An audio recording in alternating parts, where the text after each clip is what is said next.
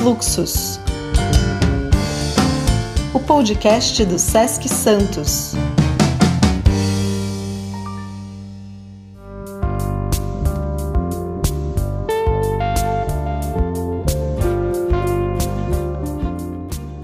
Influxos são grandes afluências ou convergências de pessoas, informações, de ideias. Corrente caudalosa de ondas, aqui digitais.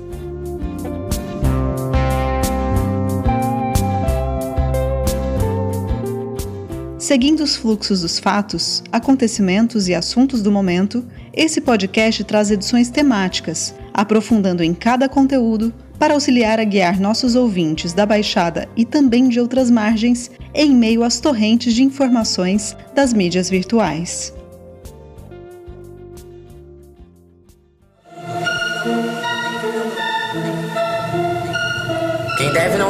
Teme, não deve. Nasce devendo pela cor da pele. Cobra quem pode, quem deve pagar.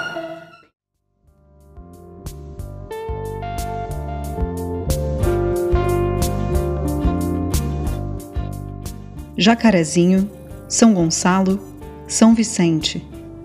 O ano de 2021 foi marcado por casos emblemáticos de violência policial, no mesmo período em que as ações policiais em comunidades foram restringidas pelo Supremo Tribunal Federal.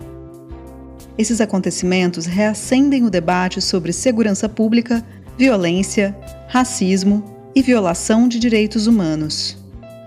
Como está organizado o sistema de segurança pública no Brasil para que fatos como esse sigam acontecendo?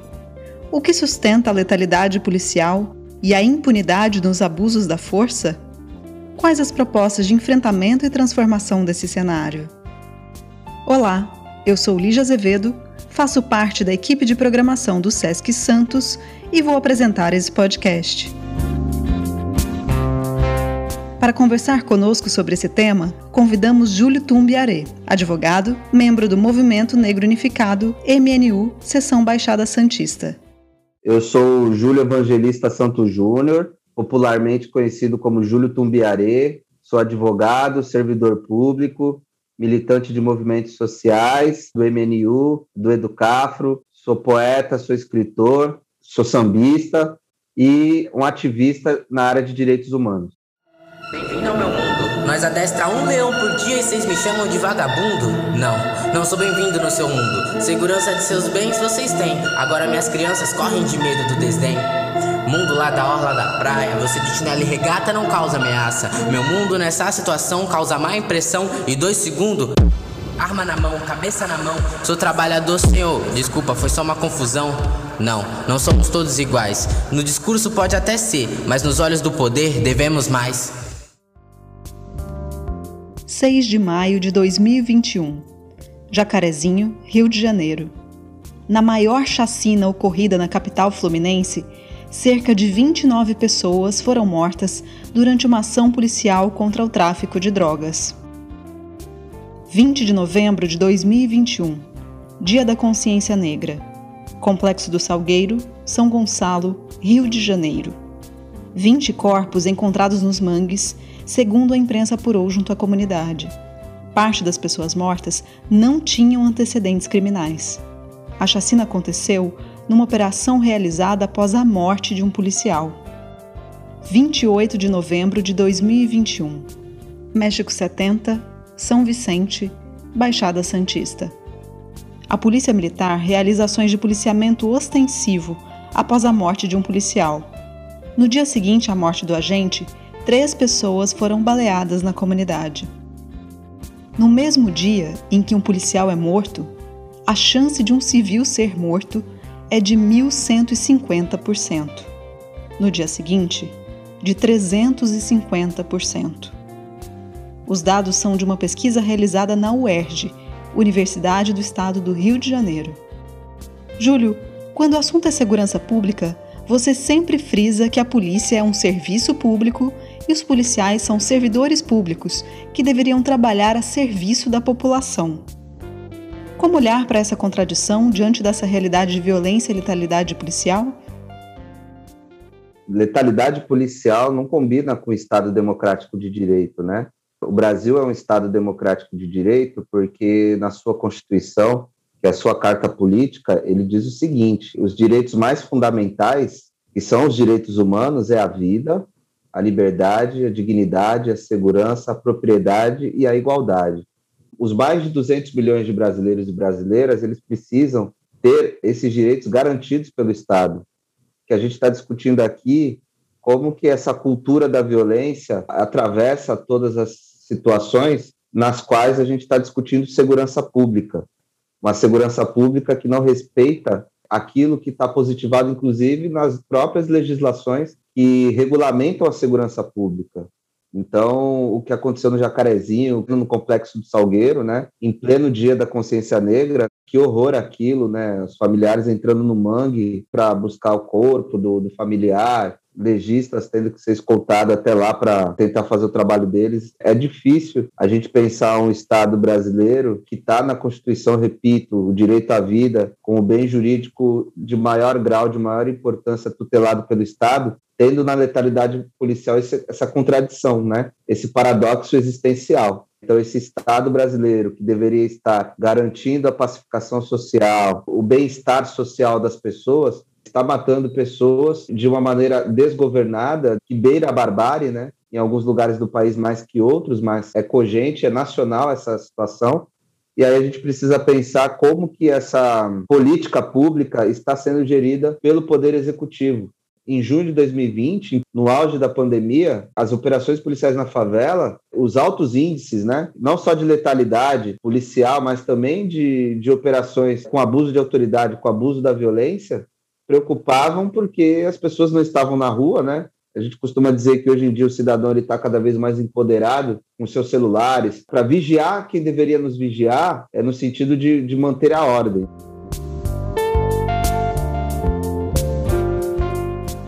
No primeiro semestre de 2020, no período de fechamentos e lockdowns pela Covid-19, o número de mortos pela polícia no estado de São Paulo bateu o recorde dos últimos 25 anos. Foram quase 500 pessoas mortas. A Polícia Militar Paulista foi responsável por três em cada dez mortes em São Paulo. Entre as vítimas da polícia, das quais havia registro de raça, 64% eram negras. Por outro lado, a morte de policiais em ação foi a menor dos últimos anos 28 casos. Nesse mesmo período, caíram as ocorrências por crimes de homicídio, estupro e roubo. Dados do Instituto Sou da Paz mostram que, naquele período, roubos e estupros caíram 71% em 139 municípios do estado de São Paulo. Não tem como a gente não pensar num teórico camaronês, aquele Mbembe, quando ele fala da necropolítica e do Foucault, viu o poder, para pensar, por exemplo, que o Estado ele tem o que? Licença para matar. Outro teórico aí, o Weber, enfim, das ciências sociais, ele fala da dominação legítima. Quem que tem legitimidade para utilizar violência na sociedade? É o Estado. E aí, a partir da polícia, você tem uma violência institucionalizada, que hoje é, resulta numa cultura da violência exacerbada em todos os lugares, de todas as direções, é bom que se diga, né? Nós somos um país que mata tantas pessoas quanto países que estão em guerra se a gente está pensando na ordem pública, a gente precisa pensar a ordem pública para todos e todas brasileiras, não só para alguns. Então não dá para a gente hierarquizar a segurança pública, não dá para a gente pensar a manutenção da ordem somente em espaços privilegiados, e aí a gente tem uma segurança pública privatizada, ela só obedece aos interesses de uma elite econômica, de uma elite política, nas periferias, a gente tem a violência de Estado enquanto barbárie. Essa violência de Estado é fruto de um Estado policialesco, né? É um Estado que tem licença para matar. Então, quando aquele Mbembe fala da necropolítica, quem vive quem morre na sociedade brasileira? Não tem como a gente não pensar de, de alguns outros desdobramentos. Quando a gente faz um recorte de raça ou um recorte de classe.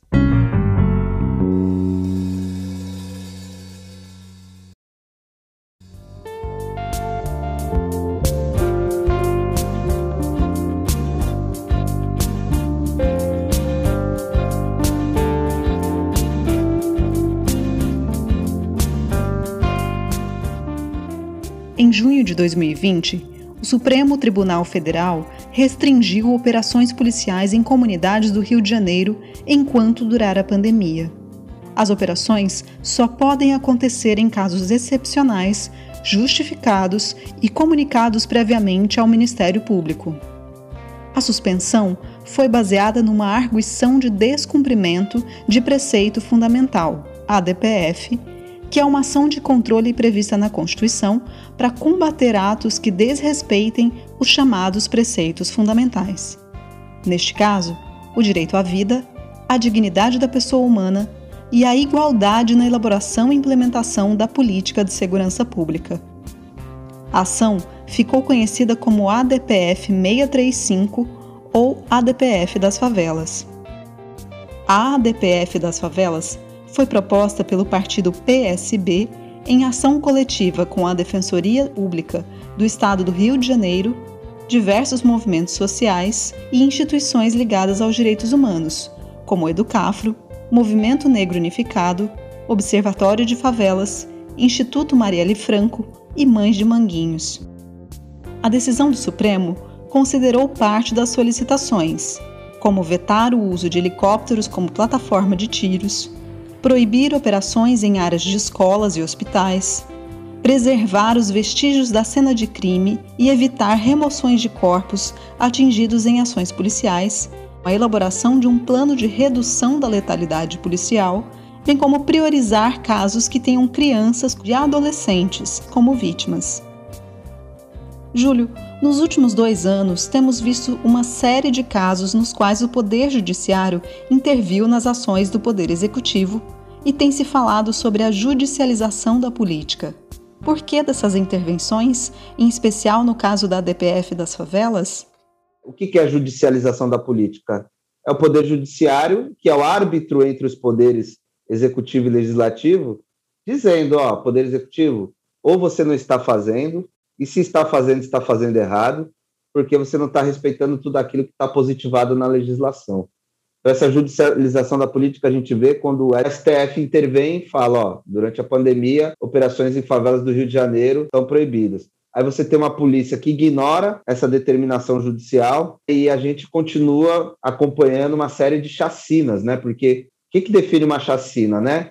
A ocorrência de três ou mais mortes em uma única ação. E aí a gente precisa pensar também por que, que surge também uma discussão que partidos políticos, movimentos sociais e defensoria pública entram na justiça ingressando uma DPF que tem como proposta, que tem como objetivo reduzir essa letalidade policial em operações nas favelas, principalmente cariocas, né? Por que, que a gente está discutindo isso? Porque essas operações policiais elas continuam descumprindo medidas que estão na legislação, a gente repete, porque o próprio Plano Nacional de Segurança Pública e de Defesa Social, ele coloca o resguardo à vida como uma das suas metas, e é algo que não está acontecendo.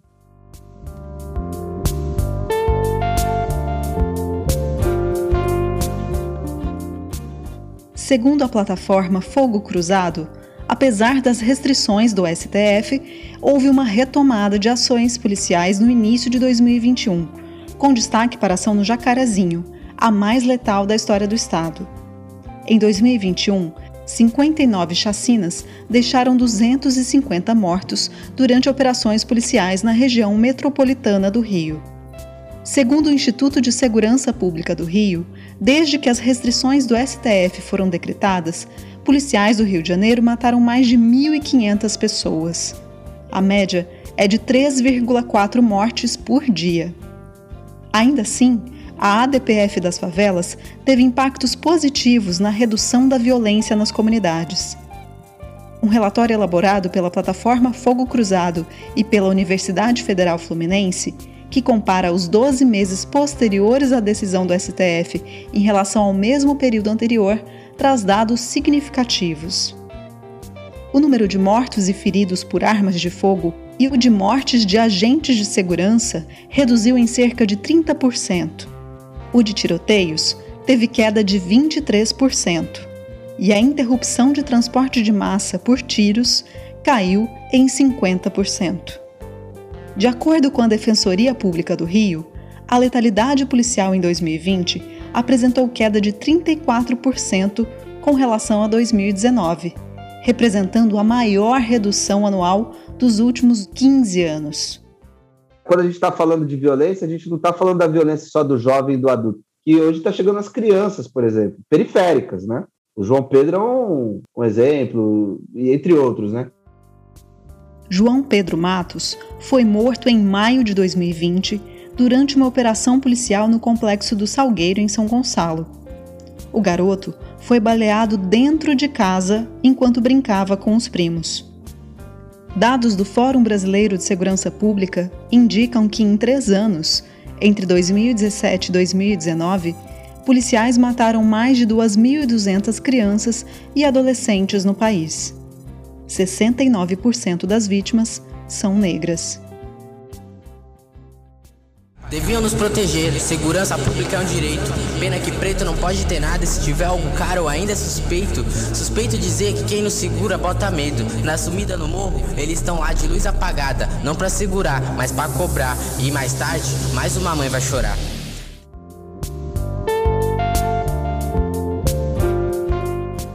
Descumprimento da DPF das favelas foi denunciado junto ao Conselho de Direitos Humanos das Nações Unidas que pediu investigação independente, completa e imparcial no caso Jacarezinho. A denúncia foi encaminhada por movimentos sociais, entidades de defesa dos direitos humanos e de justiça racial. Segundo o Anuário Brasileiro de Segurança Pública, em 2020, o Brasil registrou mais de 6.400 mortes por intervenção policial, o maior número desde 2013. Quase 80% das vítimas são negras. Racismo e violência policial. Júlio, como essas questões se associam historicamente no Brasil? Tem todo um discurso aí colocado, e aí é uma disputa da historiografia, não minha, né? É que a polícia foi criada lá no século XVI, em 1500. Tem uma, uma evidenciação documental e histórica que diz que a polícia foi criada no século XIX, 1809, polícia, e exército, 1822.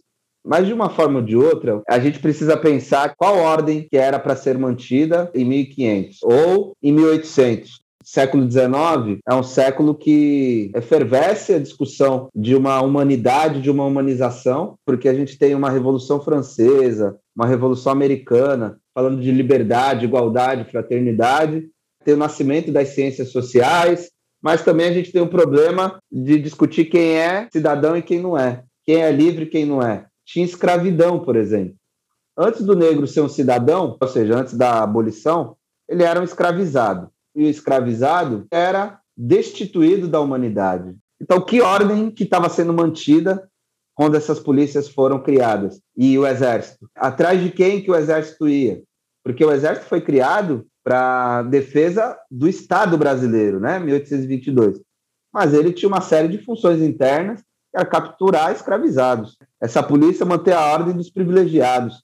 Não mudou muita coisa até hoje. Então a gente está vivendo um momento na contemporaneidade que é reflexo, que traz esse legado de desigualdade lá de trás e que a gente vê hoje nas periferias. A violência policial é uma pauta de longa data das organizações de defesa dos direitos humanos, dos movimentos sociais, do movimento negro. O Movimento Negro Unificado, MNU, foi criado em 1978 como reação da juventude negra a episódios de violência policial. Entre eles, a morte do feirante Robson Silveira da Luz. A polícia militar prendeu, torturou e assassinou Robson sob acusação de ele ter roubado frutas em seu local de trabalho. Em Santos, foi fundado o movimento Mães de Maio. É uma rede de mães familiares e amigos de vítimas da violência do Estado brasileiro, principalmente da Polícia Militar, formada após uma série de assassinatos cometidos pela PM em maio de 2006.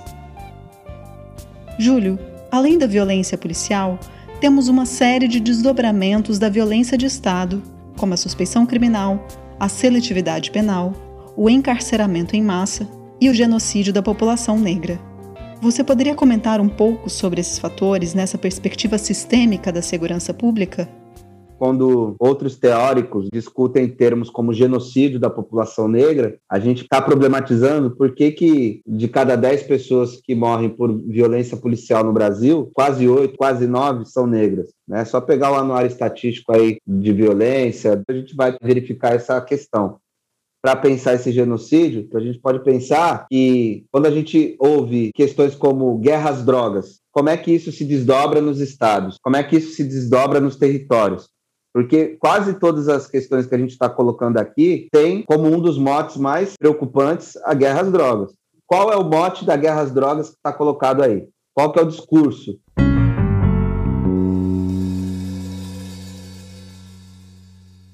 Outra questão que a gente precisa pensar é que esse encarceramento em massa é outro fracasso da política de segurança pública. Uma pessoa que está em conflito com a lei, ela tem que ser presa e julgada, não é presa e esquecida, não é morta.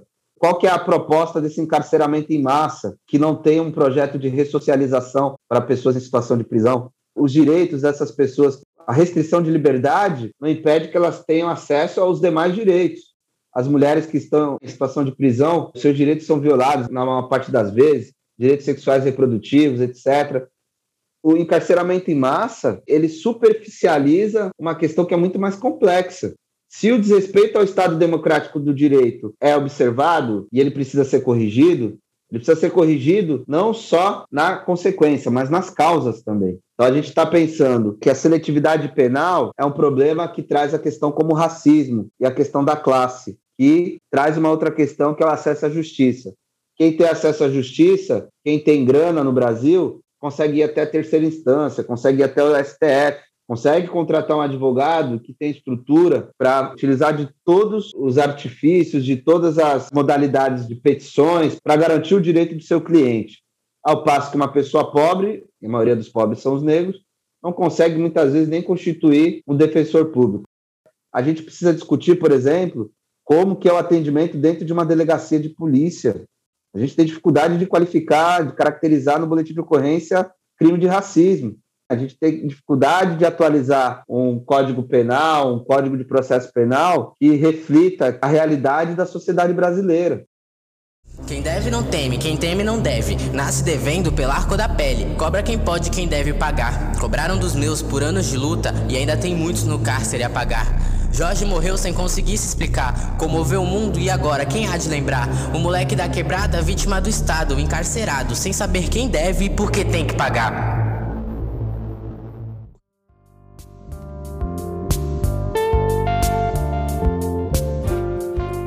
Em 2018, foi sancionada a Lei de Criação do Sistema Único de Segurança Pública, o SUSP. O SUSP foi concebido como um sistema de integração a exemplo de outros semelhantes como o Sistema Único de Saúde, o SUS. A proposta é integrar as ações de todos os órgãos de segurança do país através de conselhos administrados pelas esferas municipais, estaduais e federais. Também criar sistemas de compartilhamento de informações entre as forças policiais e entre os estados, e ainda um banco de dados nacional sobre o crime, nos mesmos moldes do DataSUS, do Sistema Único de Saúde. Júlio, desde que o SUSP foi lançado, há algumas críticas sobre sua aplicabilidade e sobre pouco se ter avançado para sua implementação, assim como para o cumprimento da Política Nacional de Segurança Pública que o SUSP deveria resguardar.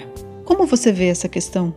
Só em 2018, né, a Lei 13.675, ela traz a organização e o funcionamento desse SUSP, né, que cria uma política nacional de segurança pública e defesa social. E olha só qual que é a finalidade dela: é preservar a ordem pública e da incolumidade das pessoas e do patrimônio. Só agora que a gente está discutindo algumas questões que a gente já deveria estar discutindo há algum tempo. Se nós somos uma república desde 1889 nós já temos uma polícia aqui desde a chegada de Dom João aqui, né? Não dá para a gente pensar um sistema único de segurança pública que não tenha sociedade civil lá na legislação para discutir. Conselho Nacional, Estadual e Municipal precisa dialogar não só com as instituições que estão para garantir a ordem, mas com os movimentos sociais também. Os movimentos sociais, eles não estão lá simplesmente para falar mal do Estado. Eles estão lá para discutir a sociedade. Vamos também problematizar uma outra questão que eu acho que é fundamental, Né, o recrudescimento do conservadorismo traz uma discussão de precarização do serviço público. E aí o policial servidor público, agente de segurança servidor público também. Então essa precarização, ela faz com que o serviço não seja feito com qualidade. Com a qualidade que a Constituição preconiza, com defesa do direito à vida. O modelo de policiamento militar foi adotado desde o período imperial, inspirado na Guarda Portuguesa. Durante a ditadura militar, o governo federal extinguiu as guardas civis, incorporou as forças policiais e subordinou-as ao Exército. Conforme o artigo 144 da Constituição, que regulamenta a estrutura da segurança pública, cabe à Polícia Civil o trabalho de investigação, a função de polícia judiciária e a apuração de infrações penais, exceto as militares. As guardas municipais são destinadas à proteção de bens, serviços e instalações do município. Já as polícias militares são responsáveis pelo policiamento ostensivo, a preservação da ordem pública e a execução de atividades de defesa civil. Os policiais militares são, portanto, forças auxiliares e de reserva do Exército. Mesmo a PM sendo submetida ao governo do Estado, as Forças Armadas podem recrutar policiais em caso de necessidade. Júlio, o Brasil tem um histórico de ligação entre a polícia e as forças militares. O que isso traz de impactos? E por que uma das bandeiras dos movimentos de defesa dos direitos humanos é a desmilitarização da polícia? Hoje nós temos uma polícia militarizada ligada ao exército, né? Quando a gente fala de policiamento extensivo, a gente precisa pensar que esta ostensividade ela vem eivada de uma truculência, de um tipo de, de abordagem militarizada que não pode ser utilizada contra os cidadãos. A polícia é uma força auxiliar do exército, né? Então, como é que esse estado policialesco está colocado? É dessa maneira. A gente vê até na segurança privada o desdobramento dessa truculência. Então, a desmilitarização da polícia vem no sentido de tirar ela da, da seara do militarismo, do, do exército, das forças armadas, deixar ela, de fato, organizada dentro do poder público e pensar como que ela está organizada do ponto de vista estratégico, tático e científico. A gente tem que pensar questões como impunidade, né, como auto de resistência. Os chamados autos de resistência são ocorrências em que um policial mata um suposto suspeito, alegando legítima defesa e resistência à prisão. Os casos de violência ou letalidade policial são encaminhados para investigação para o Ministério Público. Dados apontam, porém, que a maioria dos inquéritos de mortes causadas pela polícia são arquivados sem investigação. Segundo a Defensoria Pública de São Paulo, o número de arquivamentos chegou a 90% no ano de 2016. Júlio, muitos casos de violência policial, mesmo que vão a julgamento, acabam sem a condenação dos oficiais que cometeram aqueles crimes. Que fatores contribuem para que isso aconteça?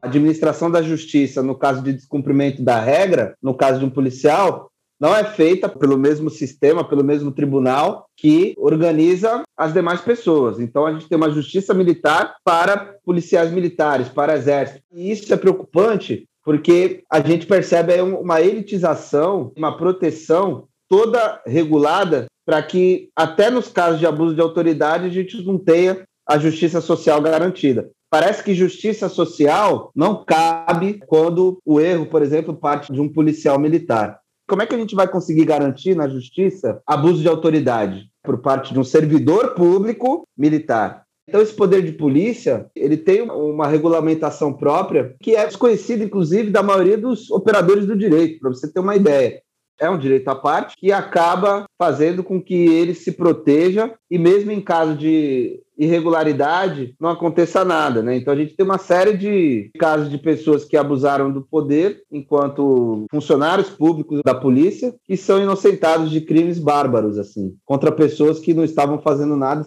caso da Cláudia no Rio de Janeiro, Ricardo em Santos, etc. Cláudia Silva Ferreira foi morta durante uma operação policial no Morro da Congonha, no Rio de Janeiro, em 2014. Ela foi baleada enquanto caminhava na rua indo comprar comida para os filhos. Ela foi então colocada no porta-malas de uma viatura policial. e durante o trajeto, seu corpo caiu para fora do carro e foi arrastado por cerca de 350 metros. Ricardo Ferreira foi espancado por policiais na porta do campus da Unifesp em Santos em 2013. Ele trabalhava na Unifesp como auxiliar de limpeza. Um dia depois do espancamento, Ricardo foi morto por atiradores que estavam encapuzados. O poder de polícia ele tem uma série de princípios, né, características, né? Discricionariedade. Na verdade, todo gestor público tem a discricionariedade, né? Todas as pessoas que são servidoras públicas, elas só podem fazer aquilo que está na lei, né? É o princípio da legalidade. Mas aquilo que não está regulamentado na lei, ou dependendo do contexto, ela pode tomar decisão que depois ainda é assegurada pelos órgãos da justiça lá, do direito público. Autoexecutoriedade, olha que loucura isso, né? E a coercibilidade. Então, o poder de polícia, ele tem a coerção, né? A gente teve um episódio de um gestor público que teve a questão da condução coercitiva, ou seja, a polícia ela, ela é leivada de coerção social. Então, ela pode obrigar uma pessoa a ir a um local que ela não queira ir, porque ela está legitimada pelo Estado para isso. A gente não consegue mensurar, dentro dos meios de atuação do poder de polícia, o que, que é certo e o que, que é errado, o que, que pode e o que, que não pode. Então, quando a gente está discutindo isso enquanto movimento social ou enquanto sociedade, é porque tem legislações que estão aí para defender o direito das pessoas e mesmo assim a polícia vai lá, descumpre essa legislação e depois utiliza de algum tipo de argumento, né? Oh, eu fiz isso porque eu temi pela minha vida, para garantir aquela atitude que foi incorreta e irregular.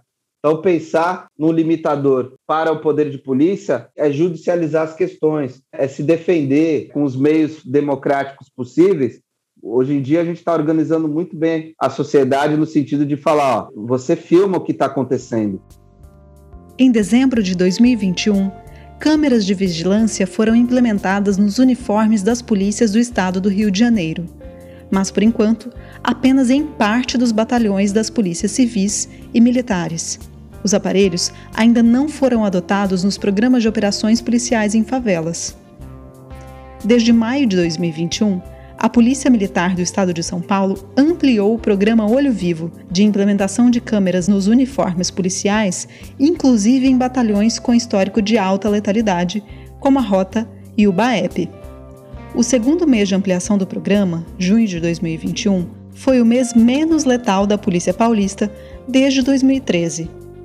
As mortes em intervenção policial caíram 40% em comparação com o mesmo período de 2020. Segundo dados da Secretaria de Segurança, essa redução das mortes nas operações não afetou a produtividade da PM no mesmo mês. O número de prisões em flagrante, por exemplo, cresceu 12% em comparação ao mesmo período de 2020. Em dezembro de 2021, em São Paulo foi registrado o primeiro caso no qual as câmeras flagraram agentes policiais matando um suspeito desarmado. O caso foi descoberto apesar de tentativas dos PMs de obstruir as imagens. Essa truculência né, do poder de polícia é preocupante para a gente porque o exercício regular do direito do poder de polícia parece que, pelo fato de ser um braço do Estado, não cabe contestação civil, tem muita coisa que é resquício de um tempo de ditadura, né? Auto de resistência, por exemplo, que aí acaba com a impunidade ganhando uma conotação de licença para matar e aí quem é que morre, né? Quem é que morre, quem é que vive na sociedade brasileira? Qual é a cor de quem vive, qual é a cor de quem morre? Qual é a classe social de quem vive? Qual é a orientação sexual de quem vive, de quem morre?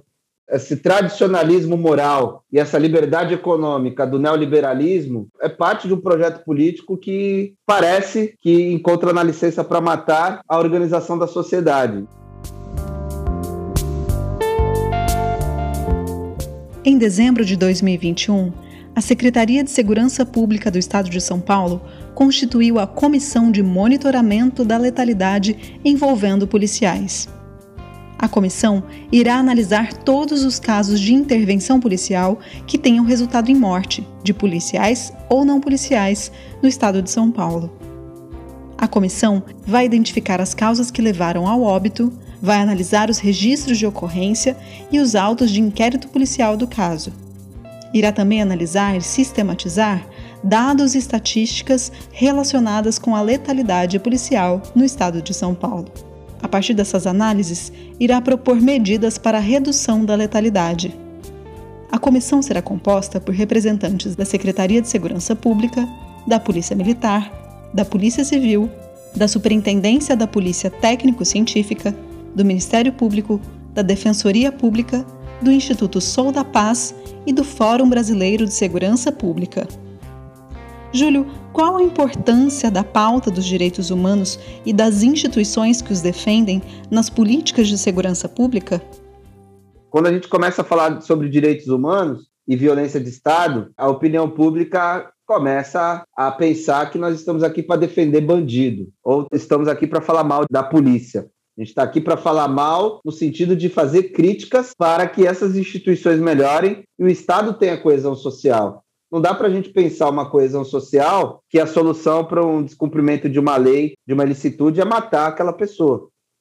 A gente precisa pensar uma polícia que previna crimes, não que trave guerras. Né? Então, por isso que a gente precisa pensar a organização da polícia, pensar a unificação das polícias, a gente precisa ter uma polícia científica que resolva crimes, a gente precisa ter uma polícia estratégica, uma polícia tática que previna crimes, uma polícia investigativa com mais estrutura para poder fazer o seu trabalho.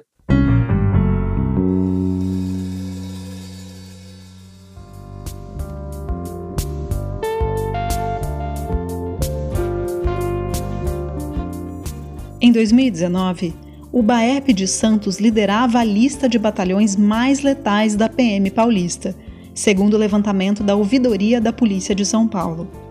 Nesse mesmo ano, moradores de São Vicente registraram policiais do BAEP jogando num córrego o corpo de um jovem recém-baleado durante uma ação policial. Ação essa que matou outras três pessoas no mesmo dia. Júlio, quando falamos de segurança pública e violência, Geralmente se fala muito do Rio ou da cidade de São Paulo, mas a Baixada Santista também tem casos emblemáticos. Qual é esse contexto de violência policial aqui na Baixada? Queria fazer algumas considerações sobre uma Baixada Santista que tem quase 2 milhões de pessoas. A região da Baixada Santista é a região mais negra do estado de São Paulo. A nossa porcentagem de negros é acima de 40%. Isso já diz algumas coisas questões que têm a ver com periferia e mobilidade urbana, como é que os territórios periféricos estão colocados.